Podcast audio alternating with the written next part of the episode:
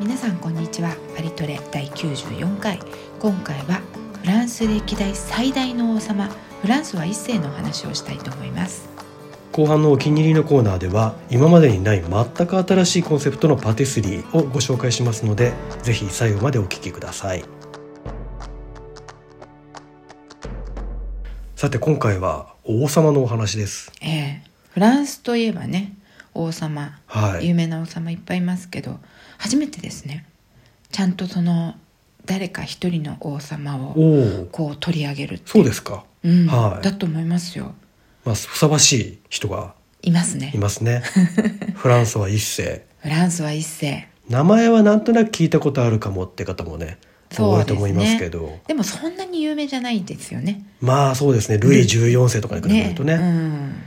まあフランスに由来する名前を持った初めての王様フランソワっていうのはフランスっていう国のねええまあもともとはラテン語でフランシアっていうらしいんですけど、ええうんそれから来た名前で、うんあとなんかあのイタリアのアッシジっていうところにええサンフランソワさんね、うん聖フランソワのゆかりの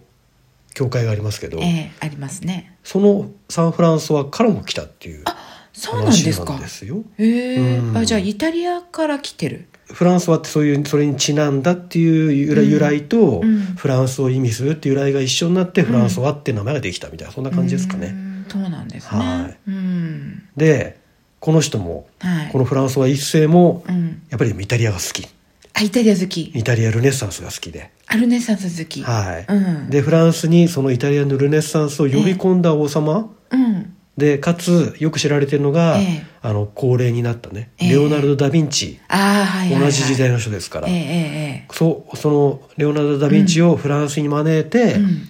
最後を見とったかもうんと言われてるカ人モでっすていうのねはどういうことですか見とってないんじゃないかって説のが有力、あそうなんですかでもなんか仲良しだったんですよあねすそごれいはもう仲良しですよだ大好きだったんですよねフランスは一世ってフランスは一世がレオナルドダヴィンチのことレオナルド・ダ・ヴィンチのことをもう父さんって言いかねないぐら いのそれなんかなんか父さんなんですか父さんですね、うん父さんっていうかわかんないですけど、うんまあ、要は父のように慕ってたとああいうことですよ、えちなみにレオナルド・ダ・ヴィンチがはい呼びつけたじゃない をフランスにこう来てくださいって言った時っていうのはこれになったダヴィンレオナルド・ダ・ヴィンチっていうのは何歳だったんですかレオナルド・ダ・ヴィンチがうん亡くなる3年前ぐらいに来てるんですよ、はいフランスに、はいなので、うんえー彼が64歳ぐらいの時だとといいうことですねえそのこの時のフランスは一世はいくつだったんですか、フランスは一世はもう王様にちょうどなった頃でええ21歳、若いだかああら父さんという意味にはちょっと年がね上ねですだけいど、ぶ上ですねまあでもねいいんじゃないですかねおじいさんな感じですねそうですねうんこのフランスは一世はうん1494年生まれ、はいこれ日本だと日本では日本では、うんえっと、応仁の乱が1467年なので、はいその少し後ってことですね戦国時代、うんああなるほどねね戦国でやっぱりどこの国もね戦国時代なんですよ、え本当そにねれが不思議でですよね、うんヨーロッパでも日本でうもんこの時代は割と内輪でいろんな人が出てきてうん戦ってるとうんいう感じですよ、国まをだちゃん争とって、こうねまだちゃんとこうこの国この国ってできてなかったってそういそうう時そう代そなうんですねうん面白いですねねうんでそして1494年っていうことははい直前の1492年はいとあいえば意欲に燃えるコロンブス意欲に燃えるですよねそうですねって思いました意欲にですねうん1992年コロンブスがアメリカ大陸を見つけてう、んインドと間違えた年ですね。あそうですね、はいであともう一つ大事なのが、はいレコンキスタってこれもね世界史でなんか聞いたことあるなってあーはいはいあると思いますスペインそうスペインのイベリア半島って、うんスペインのね、はい今のスペインですけど、うんそこにイスラムの王朝があったんですよね。はい、ありました、うん、でそれを少しずつこうキリスト教のスペインがはいどんどんどんどんこう押していって、うんでもうグラナダっていう南の端っこの方まはいで追い込んでたんですけど、うんうん最後にレコンキスタが南下政策っていうか、はいはいそのイスラム王朝を追い出すうんうん運動をレコンキスタっていうんですけど、ねええそれがちょうど終わったのが1492年なんですよう。んなるほどで関係が実はコロンブスとあると1492年にレコンキスタがっていうのが、そううんなんでかっていうと、うんコロンブスはスペインの王朝に、うん、あのアメリカ行きたいんですけどっていうかアメリカ行きたいんだけどインド行きたいんですけどと、あ最初インドあそうですよアメリカ発見してないんですもんねそうそうアメリカあるって知らないんで、うんはインド行きたいんですけどって頼んだ、い、インドがあるからインド行きたいんですけどって、うんそしたら結構いろんなものが持ってこれると思いますけど、うん、あの夢が広がると思いますけどってうん言って、国のためにもなりますよとなりますようとん言って、いスペイン王朝を説得してたんですけど、え今ちょっとレコンキスタの途中だからと、えうん、いろいろお金もかかるんですよと、うん大変なんですよ我々って言って、ずっと断ってたんですってコロンブスにコロンブスに。うんでそのコロンブスが、うんじゃあもうしょうがないなと、はいじゃあフランスに行ってお願いしようかとあそうなんですかそうえコロンブスってもともと何人ですかイタリア出身らしいんですよねあそっかイタリアってこの時もイタリア戦争って、はいもう周りの国がもうどんどんいろいろ入ってきてうんイタリアでこうそうそうそうそうごちゃごちゃやってたからイタリアに頼むのは無理だとあ思ったんあですか、ね、全然ダメですねイタリアで何かイタリアで金を調達しようっていうのは、うんまあメディチキがもしかしたらねええかもしれないですけど、うん多分それよりも、うんあのスペインの方が儲かってたっていうこことじゃないですかね、スペインだったらいけると思ったのが断られちゃったとそう近いしねあアメそリうカでがすねね多分うん、あまあ多分 ね、うん、でそのじゃあもうフランスに行くかっていうところで、うんあのレコンキスタが終わってグラナダが陥落しましたあはいとはいいうことで、うん王朝が慌ててコロンブスを止めに行って、うんうんでコロンブスが「大丈夫 OK」って「お金出るから」って言ってコロンブス「ああそうかい」と、うんいうことでスペインから出発することができたっていうでその年におーアメリカをね発見するということなので、ここつながってるんですよ歴史が。なるほど、ねまあ、フランスは一世とは全く関係ないですけど。全く関係ないですけどでもはいここでコロンブスがもしフランスに頼んで、あそうそうそう。フランスの船でうんうん行ってて、はい、ねアそメこリがカ俺大たち陸をってね発見してたらそう歴史変わってましたね変わったかもしれないですよね。このレコンキスタがそうちょうど終わったところをね。歴史をうんうんということで、えーそういえばあのセビリアの大聖堂にはい。コロンブスの霊廟がありますねああありますねうん。行きましたね。大きいのうね、んうんコロンブスもいろいろね噂がある人ですけどねコロンブスも一回やってみたいですけどね。うんそうですね、はいうんでこの後実ははい後で話しますけど、うんうん今日の主人公のフランソワ一世が、うんそのフランスフランスがね、はい結局アメリカを発見できなかった、うんけれど、それをね挽回する時が来ます。おおはい、フラ悔ンスしかったでしょうねきっとね。あある意味ーね取られちゃったから、はいコロンブスを、うん、でまあそういうわけでフランスは一世のはいお話ですけれども、はい、この人はフランスの王様でもとびきり有名な人です。そうですね、ね。でもフランス人にフランスの王様って言ったら誰っていうと、はい大体みんなルイ14世って言いますよねそうですね、うんまずはでもまあルイ14世よりだいぶ前ですもんねそうですね、うんえーこの人うん有名なのがうん大きいことで有名、あそうそれ聞いたことあります、うんなんかねすごい大きいから王様がいると、うんもう遠くからでも、あ王様がいるって分かったっていうくらい大きかったどのくらい大きかったんですかえー一説には198センチ、でかっ大きいです ね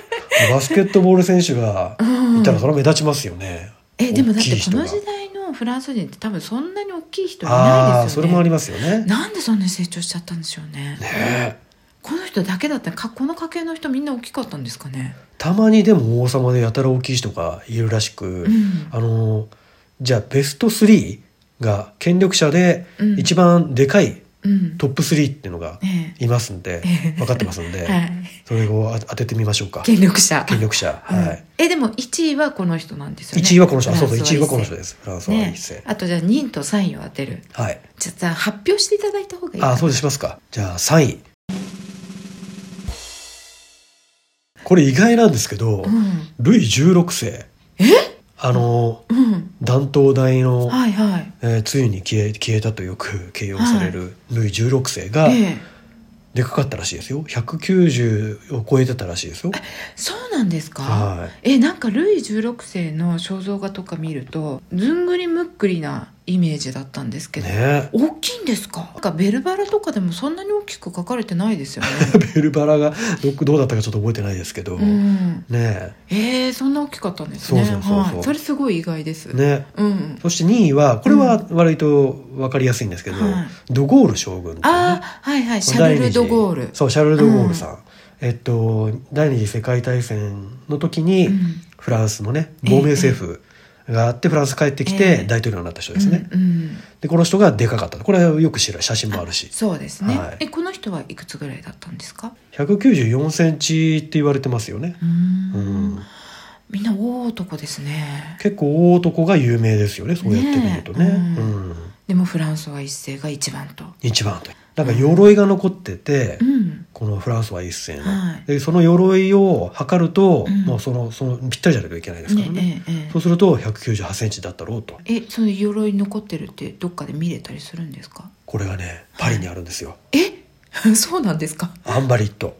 ああナポレオンが眠るアンバリットにはいはいはい軍事博物館っていうのがあって、うんうんいっぱい鎧とかね、武器とかいっぱい置いてますけど、はいもう飽きるほど置いてますけ ど、キロード置いて るその中にその中にフランスの一世の鎧も置かれてる。でもなんか確かにあのこの人が馬に乗ってる肖像画みたいなのがあってーはいはいはいはい。でなんかやたらこう馬がちっちゃいなちっちゃい馬乗ってんなみたいな感じなんですよね馬がちっちゃいのかな、違うんですねあの時代はと 思った逆なら違そううんですね。逆なんですね、はい王様がでかかったんで王す様がでねかかったと。なるほど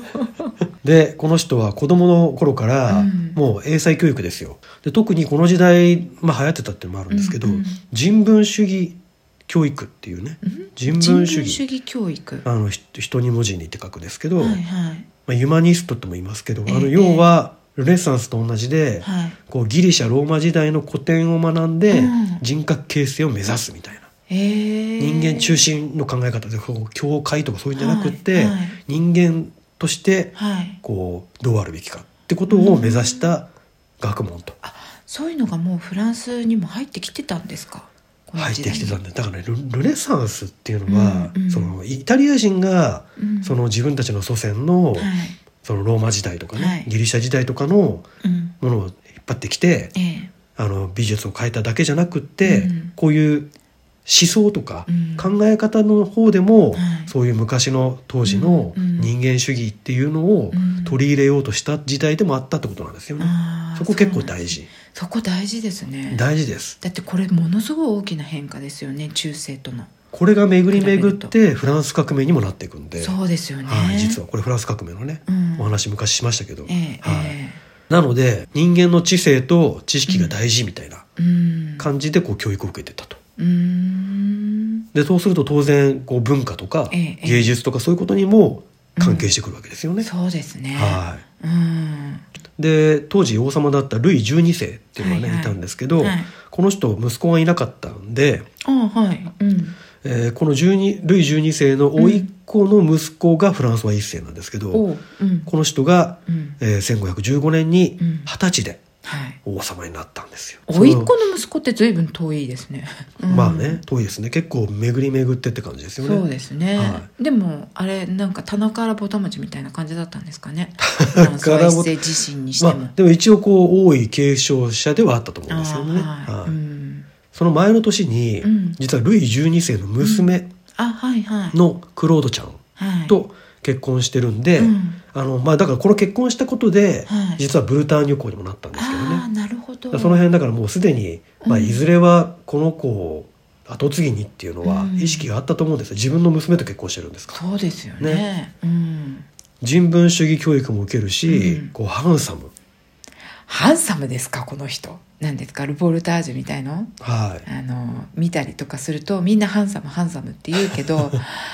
ルーブルにはい、この人の有名な肖像画があるじあゃあーあなりいでますすかね、はい、どう見ても私の基準だとどう見てもハンサムじゃないんですけだからどやっぱあハンサムの基準が違ったんでしょうねきっとね昔は。あうーんそうですねで大のイタリア好きで、うんさっき話したみたいにルネサンス好き、うんはいでこの時代ってイタリアってこうフィレンツェではメディチ家がはい絶好調ででルネサンスの美術家たちもいてっていう,、うんこう経済的にも芸術的にも全盛期そなうんでですよねイタリアねもうみんなが憧れてう、んはいもうみんなが欲しがるみたいなうん でこの頃まだほらイタリアって国はなくって、はいミラノ公国とかうんベネチアとかうフんィレンツェとかいろいろ国がねえそ別々っちにあすってごい小さく分かれてましたよねねでまあ日本もそうでしたもんねそうなんですようんでもこうそれぞれがこう素敵なわけですよはいミラノベネチアもねうフんィレンツェもなんかね分かります、ねうん、イタリアって素 敵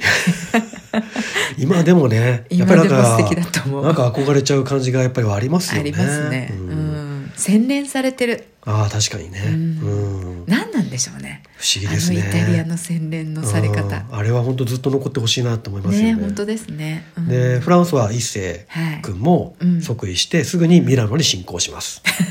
戦いで挑むとフランスのすぐ隣にねミラうんノありますから、 もう力で奪ってやるみたいなそうそうそううんでミラノ公国っていう国があってそこにあはいはのいスフォルツァ家っていうあーいますねお家が支配してたんですけど、うんいましたねそれを打ち破っておおね初戦がうまくいきましてねねえええミラノを支配しますおおで支配しつつも、うんこうイタリア風のファッションとか、うんこうレオナルド・ダ・ヴィンチがねちょうどその時あーこそうそうそうフランスの一世が、うんあのこう入っていって、ええでそこでこうその時のね、うん王室に迎えられるわけですけど、うんそこでこうレオナルド・ダ・ヴィンチが、えーなんなんていうんですか芸 を 芸を披露だからこの人あの宴会部長でしたからね宴会部長だったんで、あのからくり人形、ねはいそういうのを見てうわすごいなとやられてしまうわけですよ。うんえええでやっぱやっぱイタリアすげえみたいな感じで、えでも純粋な人ですよねそうです結ね構ね自分の好きなものに従順うんな感じではありますよね,、そうですねはい割とこうなんていうんですかお素直な、ああそうね素直に育育ってきたんでしょうね、んで同じくルネサンス好きだったうんこのフランソワ一世のおお母さんはいのおねだりもあって、うんこのレオナルド・ダ・ヴィンチを、うんちょうどこれレオナルド・ダ・ヴィンチもええ行く場所がなくなってきてたんですイタリアで、あーなんかねあのミケランジェロとかにねちそょうっそとうそうそうこう株取られちゃったりとかしてねね若きミケランジェロにでそのレオナルド・ダ・ヴィンチをじゃあ、うんフランスに来てはどうですかとうんいうことで招待して、うんでアンボワーズっていうはいロワール川流域のこのアンボワーズっていうのは、はいフランスは一世自身もここで育った場所なんですけど、うんうんえでそこはまあお城ですよね、うんでその近くにええクロリュセっていうね、あはいあはいのまあ、巨巨漢あうんの館を用意して、うんでそこにレオナルド・ダ・ヴィンチを迎えたと、おおーお金も払ってるわけですよあねもちろん、まあ、年金とか、ね年そ金うねいう形で、うんもう生活には困らない状態、うん自由にしてくださいとおーいうことですよね。えここでレオナルド・ダ・ヴィンチは何やってたんですかねレオナルド・ダ・ヴィンチはイタリアから持ってきたうんモナ・リザとか自分の、ね絵に、うんあの手を加えながら、うん時々建築の設計ああはいはいでこのフランスは一世という人はあの地域に、うんあの新しいフランスの首都になるような街を作りたかったんですけど、ええええええその設計をうんダ・ヴィンチがレオナルド・ダ・ヴィンチがやってたっていう噂もあります、結局結局ねできないんですけど、ええええあとあのシャンボール城の,、うんあのデザイン設計はいにもレオナルド・ダ・ヴィンチが加わってたとあいう話もありますそようね。このなんかこのお城の中にあるすごい大きいお城ですけど、はいお城の中にあるなんかこう二重らせみたあーいそうそうなそうそう階段ねがあれを考えたのがレオナルド・ダ・ヴィンチっていう話ありますよね。話もありますね、うんそうあそういう感じで設計とかをやったり、うんで時々宴会部長もああやっぱりやって でも人を楽しませるってすごい大事ですよね。ね、うんレオナルド・ダ・ヴィンチは本当にそれに長けてたっていうかそのために全力を 出していろんなものを発明するみたいな、うんうん舞台も作るみたいうんな、ね、そういうとこは長けてたわけですけど、えそれをもうやったりとえうんしてたらしいですよ。そしたらもうこの頃のねフランスの貴族たちも大喜びだったでしょうね。ですよね。まあすごい人連れてきた王様って思ったでしょうね。さすがっていうね、うんうんでそういう経緯があったんで、うん彼が持ってきた「モナ・リザ」とか「うんまあ、洗礼者ヨハネ」とか、うんまあ、今ルーブルの宝物になってる名画が、うんあれこれ一旦はあの、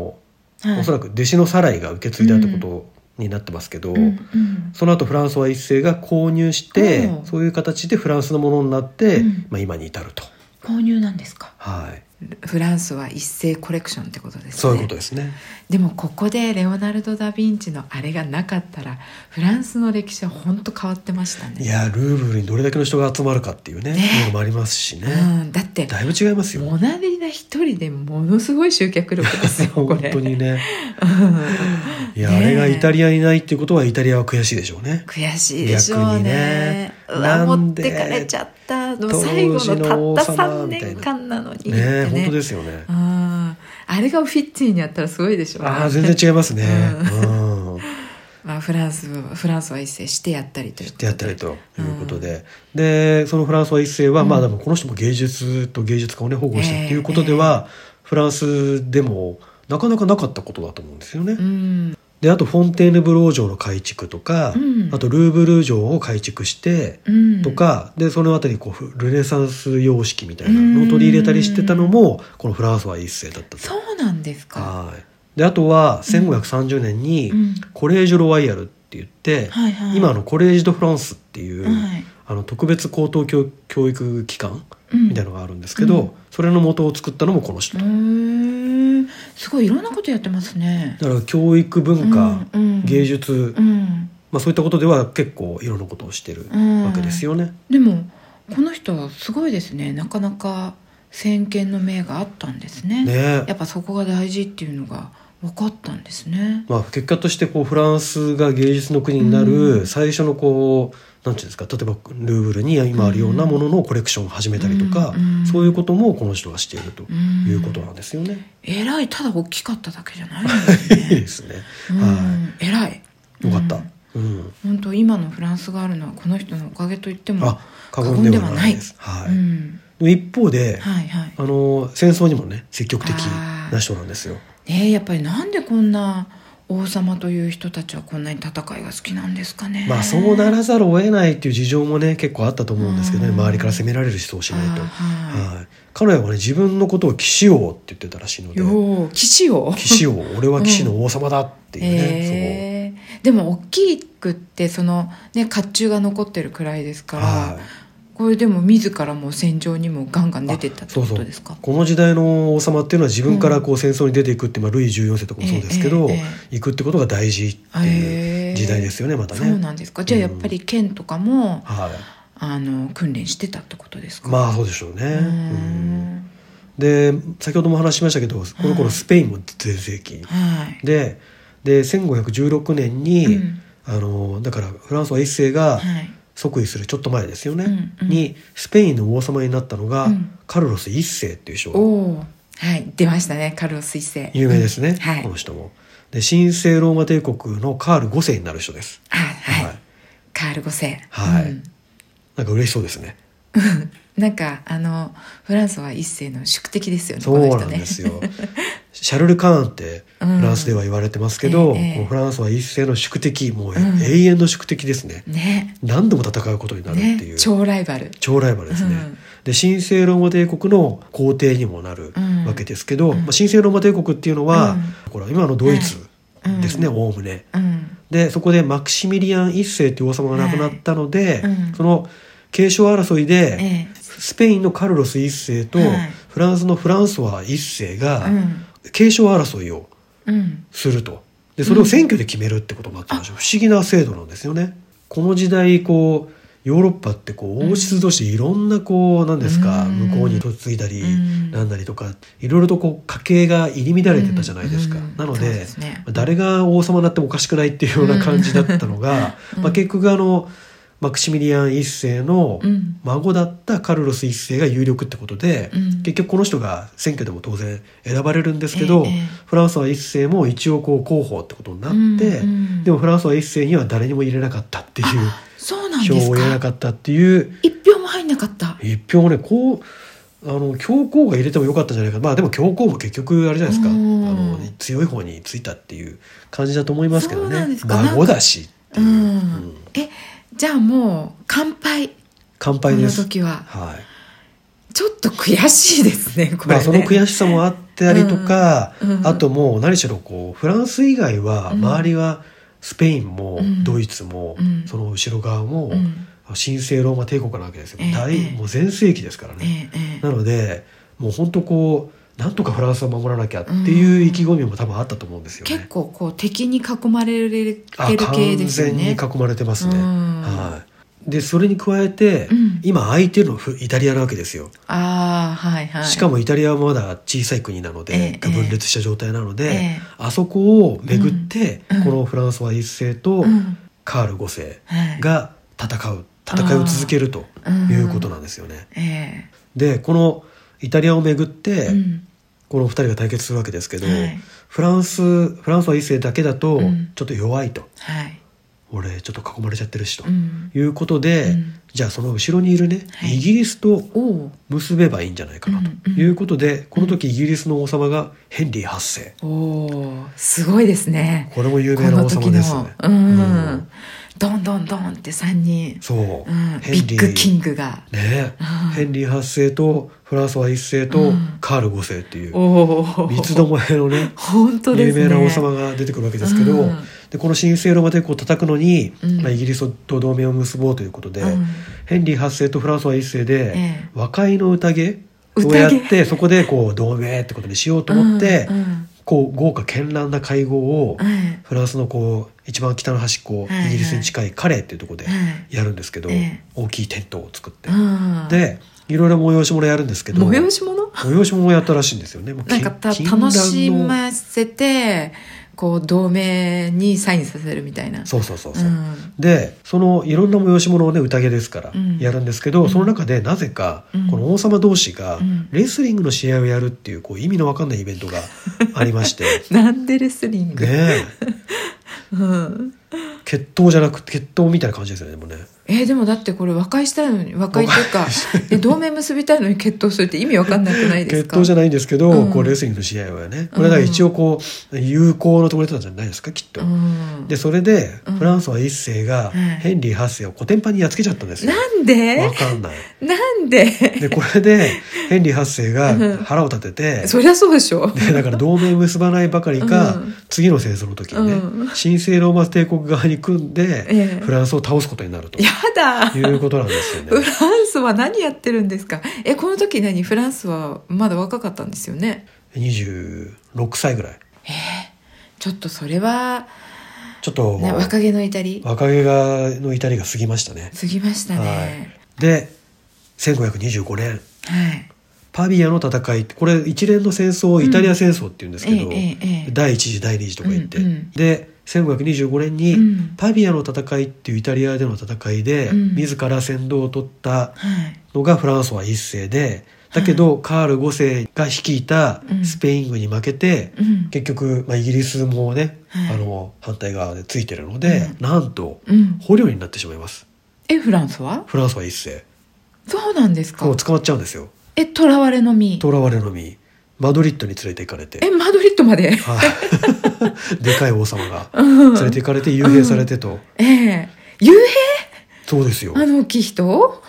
でかい牢屋だったんでしょうねあの大きいきっ人って知らないですけど、うんとね でこのでもフランスは一世がこうんう大柄でハンサムで、うん一応ハンサムで、ええで人懐っこくて優しかったせいか、うんこう周りの人とか、うんあとマドリッド市民からも同情されてえそうなんですそかう結局こう殺されることなく、うんまあイタリアで勝ち取った領土とかねミラノとかええそういうのえをえもう手放してくれと、はいはいしたらほあの無罪放免にしてやるとうんうんいうことで、うんまあ、その代わりに2人の息子を代わりに差し出したらしいんですけど、おすごいですねそれ そのこの時代すごいですよねね日本の戦国時代も大したもんですけどそうですね、はいうんでその交換条件で釈放されて、うんうんフランスに戻るとおおでもフランスに戻ると、うん結局その条件を破棄して、うんまたカール5世とうんイタリアを取り合うと、あめんどくさいですねめんどくさい人ですねでもこの人懐っこい性格っていうのはすごいですねやっぱりこう人の心を奪うことができるってそのキャラいやがそこが人間の面白いところですよねねなんだってこんな戦いの中で、え、うん人懐っこさがね結果あのいい方にねえうん行行くくっってていいうのはうねでもだって敵国に捕らえられてるわけだから、そう、ね、敵国の人たちが周りにいたらやっぱりまあ憎たらしいじゃないですけどこんにゃろめって思うわけじゃないですか。なんかもうすぐ殺してフランスを手に入れてってでもなくはないわけですそようね。ですよそういねうこうともね。ん、それがねそう仲良くなっちゃってね同情されちゃうってすごいですよ同情されてってね。いうね でこの後もイタリアを巡ってはねカール5世と戦い続けるんですよねうんもう本当に宿敵ですね。もう憎くて憎くてたまらんという感じなんですかね もう手段を選ばない感じ ですようんうんあのカトリック同士の戦いですね結局えーローマ、そう神ですよね聖ローマ帝国でうんフランスもカトリックの国なので、うんスペインもカトリックですスもペイんンね。もカトリックですよね、うんなのに、うんこうドイツのプロテスタントにうんフランスは一世が応援を頼んで、うんちょっとお前ら騒ぎ起こせとか、あるいはその反対側のねイスラムの国のオスマン帝国、はいトルコとかあの辺りですよね、そこにこう援軍を頼んだりとかして なんとかもう敵の敵は味方で、まあ、なんとかこうイタリア欲しさと、ええこうなんとかこうカール5世を叩くね叩きのめしたい。っていうことであらゆる手を尽くすんですけど、うん結局こうイタリアを、ええこうハプスブルク家ですよねこのカール5世っていうのうんそうはね,、ですねハプスブルク家から奪うことはできなかったと。ああいうフランスことはでじゃあフランスはの人生は割とこう芸術とかの保護とか、はいそういう発展に力を尽くしたっていうのもありつつそう戦争の人生でもあったと、戦争の方では、うんあのあまり大きな成果は上げられなかったと、あ残念まあ、ただでもあの時こう神聖ローマ帝国に囲まれながら、うんフランスという国をちゃんと守ったっていう意味では、結構評価されてもいるんですよねああなるほどねちゃんと攻められなかったっていう、そうです自よね国は、だって自分は攻めに行ってもそう、フランスの中でも戦争ってあったんですかねこの時ね。まあ、ないわけじゃないんですけどうんうんおおむね領土は守ってるので、うん取ったとこだけが取られたっていうだけですからあねあそうですはいね、うんということでじゃあまあまあまあってまあ感まじあでっすてか感じねですねはいいでさて最初にお話ししたんですけど、うんフランスは一世は、はいあのスペインがねコロンブスを派遣して、うん今のアメリカと中南米に進出して、うんもうすぐにね、はこう金金とかそういうの全部持っいてねきえて、うんこうそれでガッポガッポうん始めたので、うんこれはあかんとうんいうことで、俺も俺も俺も、そうん、うでジャック・カルティエっていう冒険家がいまして、はい、この人をうん、ちょっと南は取られちゃったから北に行こうかということで、うん北米にはい派遣して、ええカナダ、はいねはい、カナダカナダに進出うんしてでここにヌーベル・フランスっていうええええええ今のケブケベックですねはい今のケベック州になるところの植民地化を進めてたりもするのがフランスは一世この人なんですか始めたのはこの人ですねカナダとの関係っていうのが始まったのがここあそういうことですあじゃあ結構すごい古いんですねそうなんですようんだだから今もケベックではフランス語が喋られたりそうでしすてよるっねていうね歴史が始まりますけど、へえあと1539年に、うんえーフランス語っていうのを公用語にしようと、うんねいろんなところでいろんな言葉が喋られてるけど、はいはいフランス語を公用語にして、うんみんなでフランス語喋るようにしようと、うんフランスの国の中は、うんっていうふうにしたのもこの人へえあじゃあ本当になんかこう後世に残るいろいろなことをこの人が決めてたんですねそうなんですよこうやってこう足跡を残したうん王様ですけど、ええええ1547う年、ん53歳でうん亡くなってしまいます、 53歳は早いじゃないですかい意外と早いですねねえなんか大きくって、ね、そんなに伸び伸びとした人ならストレスもなかろうにって思いますけどねどうもね人生を通じてええお盛んな人だったらしいんです よね、あちらの方がお盛はい女性好きんおおイタリア好きなのも、ー、うん、あまあ、それもあったっぽいんですよねでなんかむす、自分はもうお妃いるし、ええええまあ、いろいろとね血筋もあるからですけど、息子えにうんイタリアの,、うんあのメディチ家はいのお嬢様をねええ結婚させたりとかああそうなんですかカトリーナ・メディシス後にアンリ2世になる、うんえーフランソワ1世の息子はいに嫁ぐあのイタリアのうんお嬢様を嫁がせたのはフランソワ1世とうーんいうことらしいですよ。イタリア好きが高じてこうじてうんもうイタリアのお嬢さんをうちの家に入れようみたいな。おおーでもだってこの人って結局商人の出じゃないですかメディチ家だもんね。おね王族とかじゃないのにあ、そうそうそう。これ入れてくるって結構すごい決断ですよね。結構な決断ですね。ねうえーうんん。だからやっぱりフランスは一世じゃなきゃできないっていうそうこですとねなんじゃないですかうね。んまあそれです。あまりに自分もやんちゃすぎて、うんうんで最後はうんえっと下半身の大病気ではい。で若くして亡くなるということらしいんですよね。なんですね。はいやんちゃが過ぎた。結構大変だったらしいですよ最後は。あ、そうなんですか。あまりここではね詳しくはお病気が。お病気が、うん。はいえ、そんな詳しく言えないようなお病気だったんですか。そうなんですよ。 気になるじゃないですか。 詳しく言えないお病気なんてどんなお病気だったんです か。いやいやこれはちょっとまたね、あええのー、なんですか記録に残らない形ではいどこかでお話しできればということで、はい、わかりました。うん、じゃあちょっとそうその機会が来るのを楽しみにあるいはご自身でお調べいただいてあはいでわ、すね。かりました、はいまあ、ともかく偉大な王様ということで、うんこう肖像画もね大層うんな作品が、ルーブル美術館にはいそれこそ残されていますけ残れども、されてますね、はうん、そうルーブル美術館のい、うん、なんかね小さいちょっと暗めのそうそう、部屋がありまして、え王侯貴族えええうん、の肖像画部屋みたいなのがあるんですよね並んでますよね。うんうんこれが展示室822っていうとこなんですけど、おーはいそこがもうフランス は一世部屋みたいな感あはじでい、フランスは一世の2つ割と大きめな肖像画がありまして、はい、で一つはすごい有名な肖像画なんで、うんうんうん、まあ見たことある人もいるかもしれないんですけどフランソワ一世といえばっていうのがこの肖像画ですよね。そうですね、はうん、なんかあの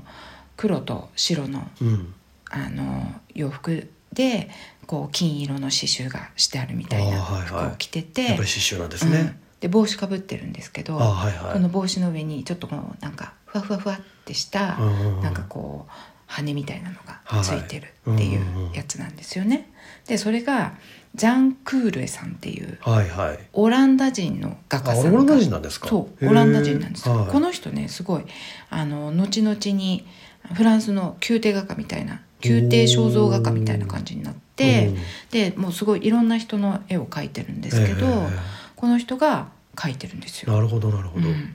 これを見ていただくとどう見てもこの人ハンサムかなと思っちゃうんですね、 うん、まあいわゆる今の基準でいうハンサムとは違いますよちね。ょっとねうん鼻とかもねすごいこうニューッとしててねねうえ。んなんとなく全般的にこう平べったい感じというか。なんか平べったいっていうかなんて表現していいのかわかんないですけどハンサムっていう顔ではない、まあでも絵を描く人の、うんこうなんていうか絵に表現した時に、うんでもハンサムに描いてますよね普通ね。ハンサムに描くでしょうねですよね普通ね、うんだって自分よりやっぱりちょっとよくってなってなかったらああそうそうそう。やっぱ本人が「えー、これ俺?」ってなっちゃうじゃないですなかり ますね。なりますなります。うんはねえだからやっぱりでもフランスは一世のい。うん。醸造があって結構他にもいろいろあるんですよう、んうんう。ん、でもみんな同じような顔で描かれてるので多分本人にこれがそういう顔だ割ったと似てたと思うんですねよね。うんでなるもほど注目すべきはねやっぱりね髪型おお。これこの時のイタリア風なのかなちょっとね割とねあーなるこほうどね固めてる感があって固めてるか。でちょっとこうおかっぱっぽいというか、はいはいはいマッシュルームカットっぽい感じなんですけどこの毛先がはくるんって丸まってるい。ミッドこう細かいですね。なんかねもうこの髪型すごい気になるんです よこの時代の髪型ってすごい面白い髪なと型思ってにあんま気にしなかったですけどね。今までそそううですいかうのを見てて。着てる上着とかすごいもう大きいもうパフスリーブみたいにうんうん。すごい大きいじゃないですかはあれはやっぱり自分を大きく見せようと思ったんでしょうねい。でしょうね。っていうかもう比率的にもうおかしいですよね。そうですよね顔と服の比率がね。うんうんでもヘンリー8世の肖像画とかもそうですよねああそうそう。服がもうすごくドッカーンと大きくうん膨らんでる感じで、でかいぞみたいなね感うじ。んでもこの肖像画まだいいんですよはい。わかるわかる。当時の肖像画王として様、うん、うん王様としてでもねヘンリー8世と違ってこのフランスは1世の肖像画ってはい。いかつくないのおお。これが特徴ですよそれはやっぱりイタリア風ってことじゃないですか。ちょっとイタリア風ル意ネ識サンしてスるんで調すじゃかないですか。そうなんですうか多分。なんかねちょっと優しげな感じおおやなるほどね。でもう一枚、はいこれと同じくらいの割と大きさのええ割と大きい肖像画があるんですけど、はこれがねどうした っていうい。どんな絵ですか。王様がねはい。サンジャンバチストの格好をしてあるあんりでますすよ、ねはいはいはうい、ん、洗礼者ヨハネの格好をしてるんです、あのレオナルド・ダ・ヴィンチも描いたそうあの洗礼者ヨハネうんですね、サンジャンバチストってこう毛皮をまとっているじゃないですかあーそうですね必ずはいで十字架を手に持って、うんうんうんっていうもうまさにねその格好してるんです、はあ、で王様なのにねそうどうやらこうヒョウの毛皮じゃないかみたいななるほど毛皮ででしかもなんかこう何ですか本当にサンジャンバチストにこうコスプレしてるわけですよ。洗礼者ヨハネになりきってるそとううん、なりきってる。うんでコスプレであの時代の人ってこうピンク色のマントとかをこあーう身にまとったりしてるので、はい体の半分はをいピンク色のマントで覆 って、でしかもちゃんともう小道具もちゃんと揃ってるんです小よ道具はいあの十字架ああ十字架手に持っなるてほどうんうんしかも自分のももの上にはい子羊 の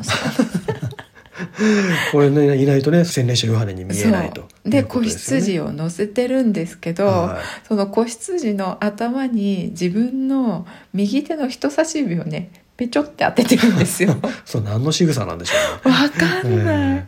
でレオナルド・ダ・ヴィンチのはい洗礼者ヨハネと違うのはその自分の顔の右側にオウムがいると。おーペロケうオんウムなんかねオウムっては皇帝とうんなんか饒舌の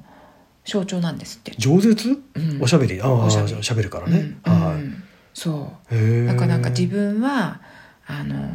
雄弁な王であるこうっていうことを表してるらしいんです唐突ですね唐 突でもなんかえなんでこのコスプレと思ってそれあれですか絵が描かれたのは1520年頃ってああいうふうに言われてるので、えレオナルド・ダ・ヴィンチが亡くなった直後ってことですよえねそうですね、うんってことはレオナルド・ダ・ヴィンチの洗礼者ヨハネも見てるあのと思黒いいますね、うん背景のやつも見てると、だからあれに俺これやるわって感じだったんですかねじゃないですかねねえもともと洗礼者ヨハネっていう存在が好きで、うんでそれを自分でやりたいと思って、でかつうんうんそのレオナルド・ダ・ヴィンチねの絵にも負けないようなもえのうをん描かせたと、書いてよ描いてよとでうんいう感じなんですかね。でもなんかこの頃の王様ってすごい不思議だなと思うのは、結構コスプレ趣味の王様多いですよええねあこの後のこうヘンリー4世とかもねそう結構コスプレした肖像画が残ってたりしますようね。ん残ってます肖像画として残すってことは、うんこう変態趣味じゃなくって、うんそういうコスプレをこう自分の姿として人に見せたいと思ったってことですよね。思ったってことですよはあだってルイ14世も太陽になってるじゃないですかああそうですね。なんでしょうね。正直もうあれ出てきた途端にえ爆笑ですよね、そうですよね。なんかすごいこのメンタルすごいなと思ってだるある種の天真爛漫さというかフランスの王様ってちょっとそういうとこありますね確かにね天真爛漫なところ天が真爛ね漫さがねいや私だったら恥ずかしくてできないあー、うん王様王様ならではじゃないで王すかね様ならではうんの恥ずかしくない俺がいいって言うんだからいいんだよみたいな、えとこなんですかねやりたいいんだからやるんだよみたいなね、 感じ方がわかんないですけどこれは面白いですね確かにねねうんこうもう若気の至りとしないで、はいちゃんとでもこの絵はねすっごいもういろんなところに変遷してるんですよおいーそうなろんんでなすかところ旅してでなんか一回もう忘れられてたのが、は1800年代に入って、はいロンドンで見つかるいおーでその後もいろんなところに売り買いされて、えで結局そう最後はねニューヨークにまで行ってるんですえよ、はあ、うん、でそこからルーブルにやってきたのが2000年代に入ってから2000年代入ってからそつい最近じゃないでうすそうかつい最近へえだからようやくっていう感じですよねなんかあでれでこもれでしたっそけそれまでそれうんまでよくならな,、なくならなかったなと思ってこれでしたっけこうなんかレオナルド・ダ・ヴィンチが描いたんじゃないかって言われてたあっていうそうそうそう一回ねしばら くね、うん違うからって違う本当に突っ込んでください全然タッチ違うからってい うねそうしたいって気持ちがねねあったんでしょうね勝ったんでしょうねきっとねうんうんまあレオナルド・ダ・ヴィンチもね洗礼者ヨハネ書いてますし、書ね、いてますし、時代も合ってるしとうんいうことで、そうはいでもそれは違なるうと、うん、ジャン・クールエさんの絵だというふうになるほどね今は言われています、はいこれあの2つ並んでるとこがミソですねそうですね。同じ部屋で、うん。ぜひこれはあの写真で皆さんにもええインスタで見ていただきたいんですけれど、でもなんか人懐っこかったっていうのはわかる気がします。そうですみんなねさんに愛されたっていうそういう雰囲気は確かに出てます出出ててるます。はいなんかこういかつい王様っていうよりうは、んうんうんこう庶民にもこう優しかったのかなっていう、ええまあまあそこまでわかんないですけどね。まあ、少なくともこうイタリア風うのんこうおしゃれなうん王様っていう風にうん自分をしたかったっていう感じは見えますよね。そうですね。ううんん。おしゃれでちょっと面白いよみたい なわかんないですけどね。はいでもやっぱり面白い人って女性にモテるじゃないです か。だからそこなんじゃないですか。女性にモテたかった。モテたかった。ねまあうん。でもまあルーブルに行ったらあの部屋結構面白いのでちょっとおすすめですね。そうですねう。ん。うん。あの展示室822番。はい。うん、場所的には場所的にはメムリンクとか割と近いですメよモリングの隣ですね。うんはいそうあの部屋に入ると他の貴族の人とかの肖像画もたくさんあるので、うん、あの頃のあのファッションセンスをあ楽あしむ本こ当とでがすできねま。す。最上級のファッションですもんね。そうそう。笑えるファッションが笑えるファッショいンっがぱいありますんで、はいい今となってはね、うんまずあでもあの頃はもう最先端ですからいみんやなそりゃそうもですよ。うもう気合い入れてそりゃそうですよ。あの格好をして、うんどうぞ俺を見てくださいなわけですよ、ねえ。うんまあ本当ファッションのついた怖いですねファッションのこう時代の移り変わりっていうのは今もそうですけどね、うんちょっと時代が違うだけでそう古めかしく見えたりとかねね変に見えたりとかちょっとこうふええふふっみたていななっちゃったりとかねというわけで、はいこのフランスは一世もルーブルにいるとそうですねははい、ということで今回はフランスの偉大なる王様 はい偉大で大きな王様偉大で大きな王様フランスの一世についてお話ししましたありがとうございました、はい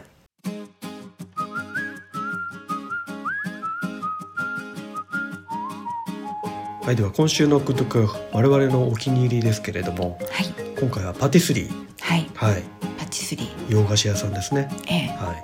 オーウィおーい、名前が ねお店の名前です変わった名前ですね。そうそうですかいやいやいや、面白いですけど。ねえ、はいうんここがねすごいですよずっと気になってたんです私あ、そうですこか。れはい。小さいブティックで、食べるところとかないんですよおお。本当にこうカウンターがあって、はそこで買ってう持ん。って帰るなるっほてど。いう小さいお店なんですけど、はい。前にもあのご紹介したことがあるうんリュードバッグ、はい。有名なところでは、えっと、そうですねルーボンマルシェはいの近くそうでですすねね。あのー、通りですよね。そう有で名すなねバック通り、うんはい。この通りってすごいたくさんお菓子屋さんあるじゃないですかそうなんですよ。有名なお菓子屋さんもたくさんあって、はジャンポール・エヴァンとかい。ねジャンボレバンとか、ジャックジュナンとジか。ャック・ジュナンもありまはい。すね、でアンジェリーナもああ、りそうでますね。アンジェリーナ。でデカ・トーエ・デュパンとかねはい。いろいろあるんですけどそこに。そこにおお。あのスペシャリテがはい。この特徴ですよ、ええお菓子の極限まで砂糖を減らしてるおお。カロリーなんか気にしなくて食べていいのよっていう あーいいですねお。菓子ですそれはいいですね。でうん、なんかもともと糖尿病の人でも、まあ、糖尿病でもあのレベルがいろいろあると思うんですけど、ええええ糖尿病の人でも食べれるようなくらいのお菓子をおーしかも美味いしいお菓子を作るっていうことではい、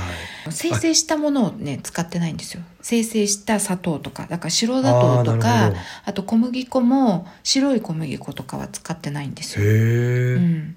でその甘さを出すのにもフルーツ由来のものとか、おなるほうどんね、、ブドウとかココナッツええから取った、ほうあの糖分とか、でも自然由来で、うんその作ってるってことですねそうでうす、ーんなるほどでこれがまたはい美味しい、そう美味しいですね私はあの食べるだけ食べたんですけど、はい、これはねそう言われてたんでじゃああええんまり甘くなかったりするのかなと思いきや、そういうことは全くないですよね、うん、きちんと甘さも感じるし、はでいもいわゆるこうフランスのお菓子によくあるうわ甘すぎみたいな感じは全くなくはいなんか日本人の人にはすごいいいと思います確かにね、うんこうなんかあれですよねねちっこい甘さがないんですよねで素材の味が生きている、確かに、うんうん私たち食べたのがフィンガーシトロンっていうはいあのタルトシトロンを食べたんですけどシトロンっていうのはレモンタルトですレねモンタルトもうね、はいそのレモンの酸味がねきちんと効いてるんですよ、うん確かにねうんでチーズケーキとかもこのチーズのねっとり感みたいなものっていうのはがいきちんとあっうて、ん美味しかったですよねいや美味しかったですね確かに、うんあのしつこい甘さがないのでお本当に美味しく食べれるって感じでしたね、うん後味もいいし後味もいいし、うんうんあのタルトのまたこうなんか船に乗ったようなうんうん可愛らしいあのあれ船ね型のタルトあものいいですよ。名前がねフィンガーシトロンって言うんですあってあれのことをフィンガーシトロンって言うんですか、うん、なんかちょっと指みたいな感じ確かにね、うんうんうんうんオケみたいなうんでも合ってる写合って真を見てるください合ってます、はい合ってますオ OK ケでですす OK です, 、 そうですねグリセミック指数が25以下でしょはいで普通のパティスリーよりも最大65%糖質カットそれであの甘さが出るってどうやってるんだろうって感じですけどごねいですよねでさらに高繊維質あそうなんですか、うへんえしかもそういう生成したものを使ってないということで繊維質が残っている素材を使ってるっていうことなんですよねこれが今度ねあの冷凍食品のほうピカールさんとおコラボ、えマジっすか、うんピカールでオーウィーのうん、この甘さ控えめのお菓子が買えるんですよ、それはね売れますようん、なるほどそう私もねそうなんですかと思ってこの店えいつからある店ですか大井3年経ちましたねもうな3ので年になるん今ですね4年目ということでそうようやくねおーはい食べられましたずっと気になってたんですよ 他にもいろいろありますんでねそうはいあの周りね特にねねえうんうんお母様とお嬢さんとでされあていらるということで素敵ですうねんいい素ですねそ敵ですういうのねねでうんピカールでねそうこうそういう販売があったらはいね、割と手軽にピカールはもう街のどこにでもいろんそうでなすとねころに至るところにあるのでうんいいろんなところでや人気出そうですねこれれね、うん、うんカロリーを気にせず食べれるって、ね相当重要ありますよねすごくいいですよね、うん特にフランス人にはでさらに美味しいっていうところがいやもちろんですよ、うんねやっぱりねこれからもう我々は白いお砂糖を卒業してここに行くべきなんじゃないかなと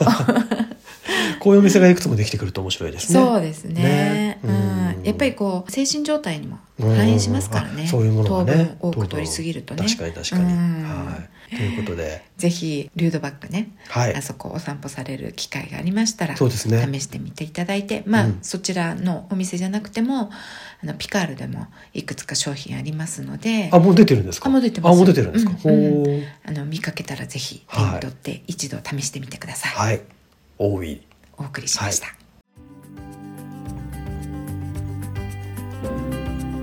ということではい今回うはんフランスの王様フランソワ一世ええフランスの王様フランソワ一世ってこう語呂がいいですね、そうですね、はい大男、うんハンサムらしか、らしいもうねそのハンサムっていう言葉にどうしても反応しちゃうんです よあの肖像画を見るとやっぱり私の中でどうしてもハンサムには思えなくて誰かがこうハンサムって言おうっていうふうに言い出したんでしょうねきっとね、ねうん、仕掛けられたわみんなあの肖像画見てるはずだと思うんですよそれでもいろんなところでハンサムって言われるっていうことは私のハンサムの基準が違うのかもしれないとも思いますまあ、昔の人わかがんない肖像画を見るっていう機会はほとんどなかったと思うんですよあまあねだからこう印刷されたものとかそういうところで、うんハンサムって言われたらおハンサムなんだなってこういろんなイメージが湧くじゃないですか、ええええ自分なりのハンサムを皆さん思い描くわけですよ、うんうんでそれであのうまくこうコミュニケーションというかねええ宣伝ができた時代だったってことだと思いますよ、そうなんですかそうねだからハンサムって言っとけみたいなうんでもだって今だってもうどこいろんなとこ見てもハンサムハンサムって書いてあります よあそう ですかいい男って、 うん、でまあいい男の基準がやっぱりその精神も表れてたんでしょうねそうですねその気さくでそう人みんなに懐優っこしくくてて人懐っこくてっていうね、そうそうそうそういう意味でもフランスに愛されうんそしてフランスの基礎をいろんな形で作り上げでた何よりも芸術を振興したとうんいうことでこの人がいなかったらフランスのルネサンスはもっともっと遅れてたかもしれないですねですね。ううんんでルーブルのコレクションも全然違ったものになってたんでいしやょうーね本当ですうね、んうんそういう意味ではとてもこう今のフランスに住む我々にとってはとてもありがたいありがたい、ありがたい方そうとではいね、まあ、いろいろとそういうありがたい王様とかがいますよねうん、そうですね人物がね、うんそういう人がいいたからこそええやっぱ今があるっていううんものがねあるので、やっぱ芸術家その人も大事ですけど、やえっぱそれをねこう後押しするえそうですね人がいて、それを残す人、人がいてって前も言いましたけど、うん初めて我々が見られるっていうところが大事と、そうですねいうことですよねうんフランスワ君はいさあインスタに写真をね肖像画の写真載せますよ見せますね載せますね、はこれでぜひ皆さん見ていただいていはいこの人は実際に本当にハンサムなのかどうか、皆さんの目でええはいあのご判断をねそれぞれ していいやただきハンサムですよねっていう人はぜひコメントを載せてあそうですね そうですどうね見てもハンサムですよねっていう人はそうですねぜひコメントをはい残お願いしますしていただきたいはいなと思いますはい、はいそしてポッドキャストのアプリの方でも、はいまだご登録いただいてない方ぜひご登録いただきまして、はい毎週お聞きいただけると大変嬉しいです、はいまた王様誰かやりたいですねそうですねやっぱりこうせっかくねいろんな有名な王様もねいますからね結構アートにもやっぱり関わりがねそうありでますすかねらありますからね、じゃあまた次回いつかはい王様特集こ次は誰かということではい楽しみにお待ちください、はいはい、では今週も最後までお聞きいただきどうもありがとうございましたまた来週さようならさようなら